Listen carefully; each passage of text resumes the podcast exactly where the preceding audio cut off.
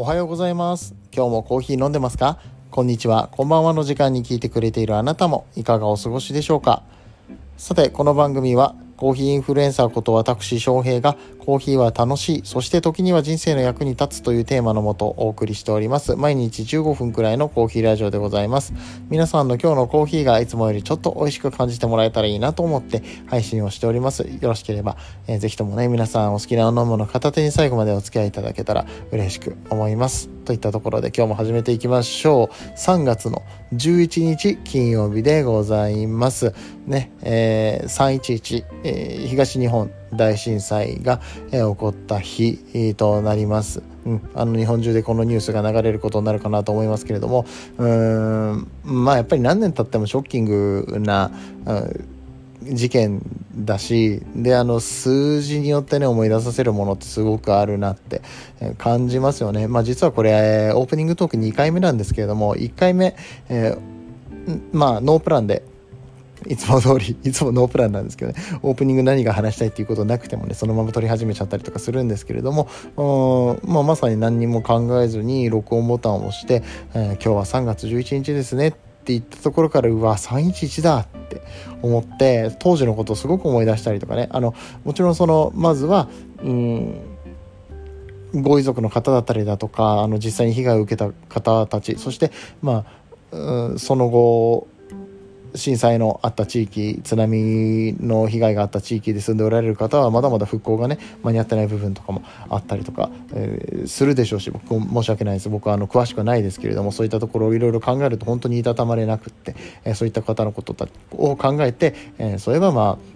あそういう今でもショッキングな感情になるんだけれども、うん、昔自分がね、え実際にこの地震があった時には車運転してたからね地震には気づかなかったんだけれども家帰ってからすっごいニュース流れててあんなにねあの日本のニュース報道でショッキングな映像が流れ続けるっていうのを見たことないんです。まあなかったんですねそのことところね。うん。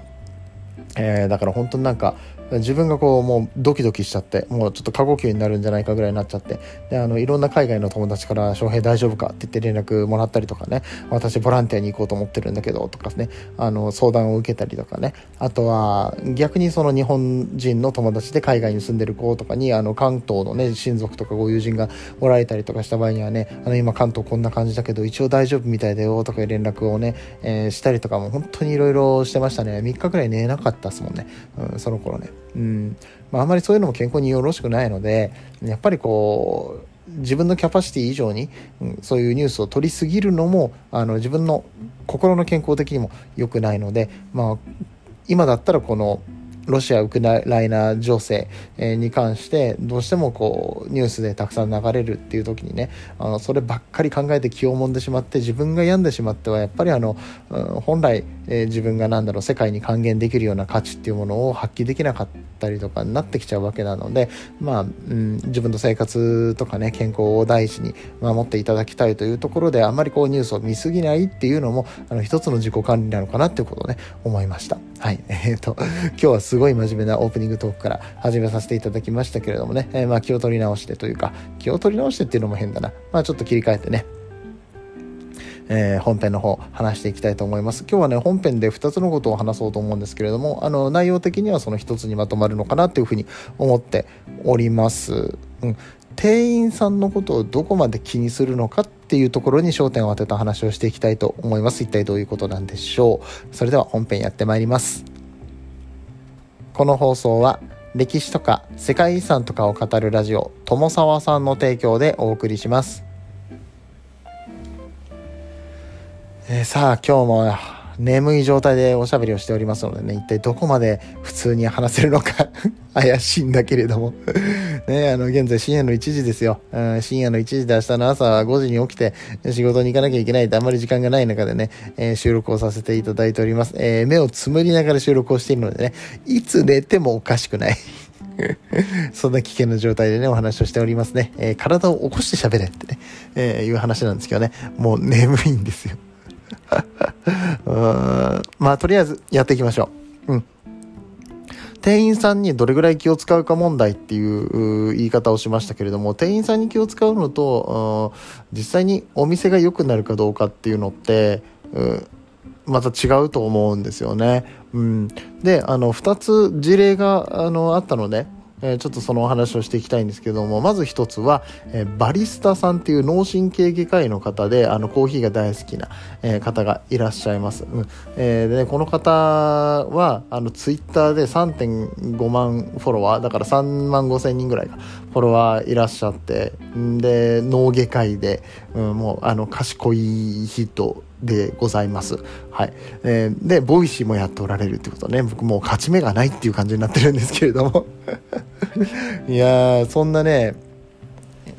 バリスタさんのツイートがちょっとバズってまして、数日前にされたツイートなんですけれども、スタバで紙のコップを選ぶのか、もしくは、マグカップを選ぶのか問題。どっちがいいですかって聞かれたらどうやって答えたらいいかわからないと、うん、でどっちでもいいんだけど逆にそのお店側的にはどっち選んでほしいんですかっていうことを聞きたいと、うん、けど、まあ、それ聞いたらなんか何こいつなんか食い気味に来たみたいになっちゃうからいやいやどちらでもいいですけどっていうふうにどちらでもいいですっていうふうに答えちゃうんだって。でもさどちらでもいいですって答えたらさいやどっちかで言ってくれんと逆にこっちも困るがなお客さん選択せいやみたいなね、えー、いうふうに思っちゃうたりとかするんですよね。お店側だったら多分そっちの混乱の方が大きいような気がします。どっちって言ってほしいですね、はっきりね。まあ、どっちって言うからおかしいなことになるっていうか、どっちか選ばせるよりは、まあ、うん店員さん側があのマグカップでご用意してよろしいですか？もしくは紙コップでご用意してよろしいですか？って最初から聞いちゃうっていうのもありなんだと思うんだけどね、まあ、ただそれを聞いたゆえに起こる弊害とかね、マグカップでよろしいですか？って聞いた、聞いて、マグカップで提供した後に、すいません、もうなんか、あの、早めに店出なきゃいけないんで飲みきれないんで、これカップに移してもらえますか？とかね。うん、カップに移してもらえますかだったらね、また、まだ100歩譲っていいんですよ。うん、これカップで持ち帰れない、あの、マグカップで持ち帰れないんだけど、とか言って、なんか文句みたいに言われたらそれも嫌じゃないですか。そういう文句を排除するために、もうお客さんに選んでもらうっていうね、まあ、これはちょっととネガティブというか、その自分が一歩後ろに下がった状態での戦略の立て方なので、僕はあんまり好きではないんですけれども、うん、まあでもそういうこともあるよねって問題を起こさないようにするために、えー、そういうシステムを組むところっていうのもあると思います。これは結構店舗によっても違ったりとかすると思うんですよね。スターバックスさんは特に、うん、マニュアルがありませんから、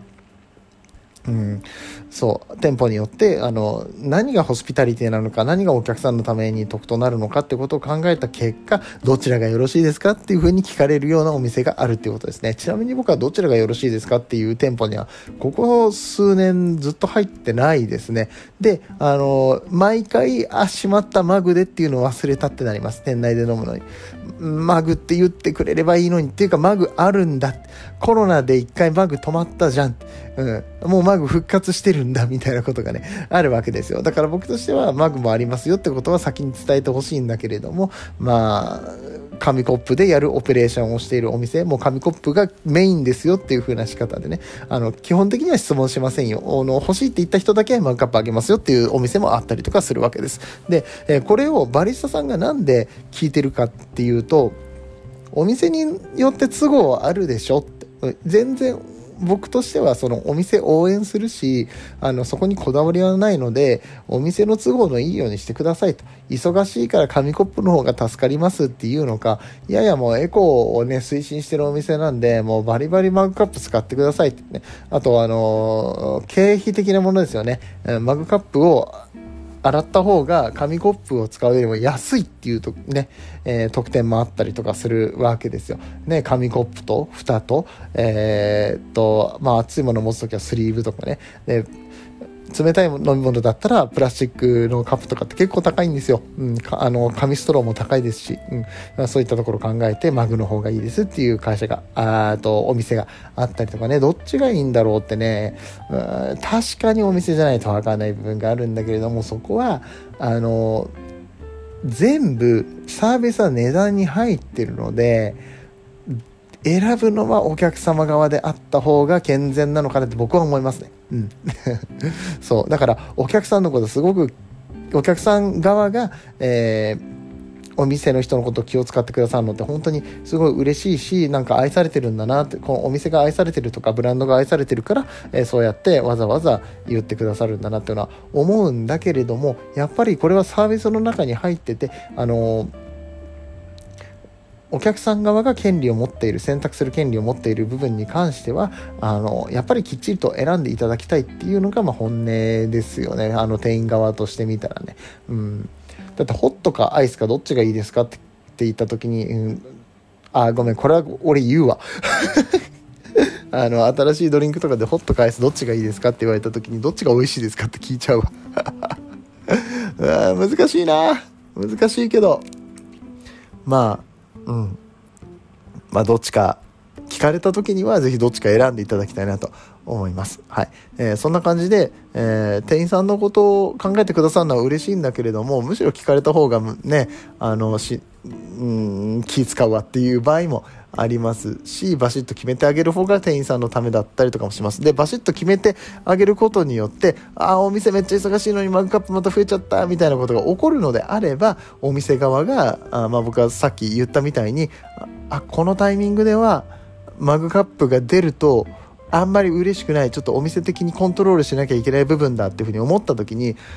紙コップでご用意してよろしいですかって聞いたらいいじゃん。そしたら、多分8割ぐらいの人は、あ、いいですよ、紙コップでいいですよって言うと思うようん。これがまた海外とかに行くとね、割合が変わってくるし、向こうの人たちの方がはっきりと自分がマグがいいとか紙コップがいいってことを言わはるみたいなんで、うん、なんかそういう意味では、あの、海外の方がそういう、なんていうのかな、接客、まあ、特に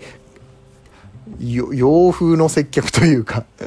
なんて言ったらいいのか分かんないけど、まあでも海外から来てるような、うん、サービスに関しては、あの、分かりやすい、分かりやすいっていうか文化が、うん、お客さんの中でも文化が、えー、できてるのかなってことをちょっと思いました。さあ、ここまで、えー、ね、頑張って喋りましたけどね、あの途中何回か寝かけてます もう一個話せんのかなはい。えー、もう一個の話はね、えー、マクドナルドの話なんです。うん。えー、これはね、ロリラジっていう番組が Voicy にありまして、そこで慎太郎タリーさんっていうパーソナリティの方がおっしゃってたことなんですけれども、うーん、ハンバーガーを2個頼んだんですって。モバイルオーダーで。うん。えー、モバイルオーダーっていうのは、あのスマホでオーダーしといたら、あのもう、お店に行ったら出来上がってると。で、決済も、まあ、スマホの、あの、携帯のキャリアだったりだとか、PayPay とかを通して先に済ませることができる。ね。ありがたいですね。うん、あの、お店に行ったらもう出来上がってるっていうね、あの、レジでのやり取り何もしなくっても、えー、ハンバーガーが買えるという状態になってて、えー、このハンバーガーを2個っていう買い方をされたみたいなんですね。で、えーお店に到着しました、えー、番号出来上がってます。で番号がこう表示されるんです。マクドナルドってこうウェイティングリストみたいに番号が、えー、載るんですけれどもそこの番号に自分の番号があると。はい。で掲示板のところまで行ってあの何番です。あはい何番の方ですね。どうぞって言って、えー、自分のね紙袋をもらったらしいんです。でそれがね開けてみたら全然違うもの入ってたんだって。えー、っと、てりたまバーガー、今やってるやつ、今、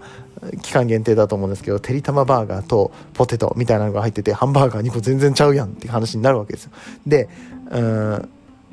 いろいろこう葛藤があるわけですね。あの、正直、ハンバーガー2個食べたいのに、てりたまバーガーと、うん、ポテトが入ってて、やったらラッキーっていう風に思う人も中にはいらっしゃると思うんですけれども、まあ別に、あの、そんなのはどっちでもよくってあのこの慎太郎タリーさん注文者さんにとってはあこれを返しに行ってたらロスじゃん。時間ロスじゃん。時間がないからモバイルオーダーで注文してさっさと買ってあのさっさと仕事に行かなきゃいけないのにこれをわざわざ言いに戻ったらロスじゃん。でもこういうクレームとかってお店の人って言ってほしいよね。実際に間違ってた時に。あのねあの今後そういうことがないようにっていうことをもう一度システムを見直す機会となるし、まあ、もしくは誰かをトレーニングする機会となるし、まあ、ヒューマンエラーの可能性もあるからね、うん。えー、そういったことをいろいろ考えたんですって、まあ、自分の時間を削ることになるんだけどもお店に行ってあげた方がお店にとっては嬉しいか。ね、あとはそのお客さんがね待ってる可能性があるんですよずっと、うん、自分の番号来ないなって。うん、この慎太郎たりさんがそれをもらっていってしまったがために、まあ、もらっていってしまったっていうのはあの店員さんが私間違えてるんですよもちろんね、うん、だけどそれを慎太郎たりさんが戻さなかったがゆえにあのいつまでたっても待ってるお客さんっていうのが発生してしまう可能性があると。うん。ね、あの番号も誤って消してしまってる可能性があるとそこが間違ってるわけだから渡した相手が間違ってるわけだから、ね、あのいろいろなパターンを想像された結果うーんまあ、この注文した人のもとに注文が届かないっていうのが良くないなっていうことで戻られたらしいんですよ。うん、戻った結果やっぱりあのー、完全に店員さん間違えてた上に何だったらハンバーガー2個っていうモバイルオーダーがあの消えちゃってたみたいなんですね。もしかしたらあのそれと似たようなオーダーが2回連続で入っていて、えー同じものだと思って消してしまった可能性だったりだとか、うん、モバイルオーダーのインターネットの関係なのかなんか分かんないけどうまく反映されなかったっていうこともあるかもしれないんですけどとにかくそこも消えてしまっていたっていうところはね残念なまあしょうがないといえばしょうがないんだけれどもそういうイレギュラーが起こってしまったわけですね。慎太郎たりさんはそれ戻ってよかったなって、うん、戻ったことによってじゃあやっぱり番号がなかったってことに気づくことができたし注文者さんもう一人のその実際にデータマバーガーとポテトのセットが欲しかった人っていうところに注文がちゃんと届くんだなって思ったっていうことでね。まあそこまではいい話なんですけどもうんそれをしてしまったがゆえにこれ慎太郎たりさんは自分が行ったことに関しては全部自分の責任だってっていうふうに思っちゃうタイプなのでねこれはあの人にもよると思うんですけれどもあのお店の人に「あすいませんこれ間違ってましたよ」って「あすいませんでした」って言ってもらうでしょこのてりたまバーガーとポテト。でそれをずっと見てたんですって。まあハンバーガー2個作ってもらわなきゃいけないからね待ってる間に見てたらその慎太郎タリーさんから戻ってきた、うん、てりたまバーガーとポテトをそのまま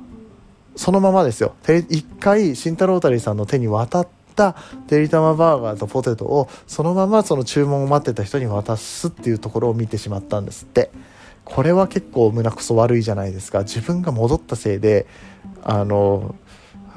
本来そのてりたまバーガーとポテトを最初に注文した人実際にその人の手元に届くはずだったものがまあ変な言い方したら中古なんですよ、うん、中古のてりたまバーガーとあのポテトがその人の手元に渡ってしまった。これはね店員さん良くないです、うん、あのそもそもこんなコロナのご時世で誰かの手に渡ったものを渡すのも良くないですけれどもあのコロナとか関係なくね一度人の手に渡ったものってもうあの一回自分のお店の管轄を離れてしまってるんです。自分が監督できない位置まで離れてしまっているのであればそれは新しく作り直さなきゃダメです。どんなに忙しくてもお客さんにそれは渡しちゃダメですよ。うん。毒入ってるかもしんないんだよ。だって。うん。あの端的なことを言うとね。うん。それだってあの ファミレスでこうミックスフライとか頼んだ時の飾りでついてくるパセリを洗って使い回してるみたいなもんですからね。うん。嫌でしょそれ。嫌っていうか汚いでしょ。うん。唾とかいっぱい飛んでるんだよそれって。うん。洗って済むもんじゃないよね。うん、でそれもしかしたら食べるかもしんないんだよ。知らないで。めちゃくちゃ気持ち悪くないですか。それと同じことをやってますよっていうことに店員さんもちろん気づかなきゃいけない。でもこの時に慎太郎たりさんが思ったのはうわーそのタイプのお店か。それをやっちゃうタイプのお店か。俺だったら絶対しないんだけどもそれを良しとしてるタイプのお店か自分が戻ってこなかったらこの店員さんたちはそんなあ悪行を犯すことなかったのにみたいな風に思っちゃったんだって、うん、それは違わないって、うん、そこまで気を使うもんじゃないしそこはもうもはや自分の責任っていうところとは違うと思うんですよ。だって人のことは動かせないんですもんね、うん、慎太郎たりさんあの心理学に精通してるのでアドラー心理学のこととかもよくご存知なんですけれども、うん、そこはだって人を動かすことができないんだから課題が分離してるでしょって僕は思うんだけどね。うん。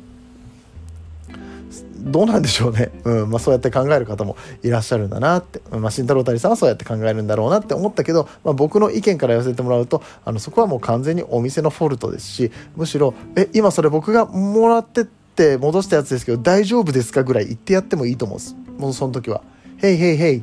ちょっと待って。それ僕が今君たちが今僕に間違えて渡して今返してあげたやつだよねって。言うべきだと思います。逆に、うん、そこははっきりした方がいいんじゃない？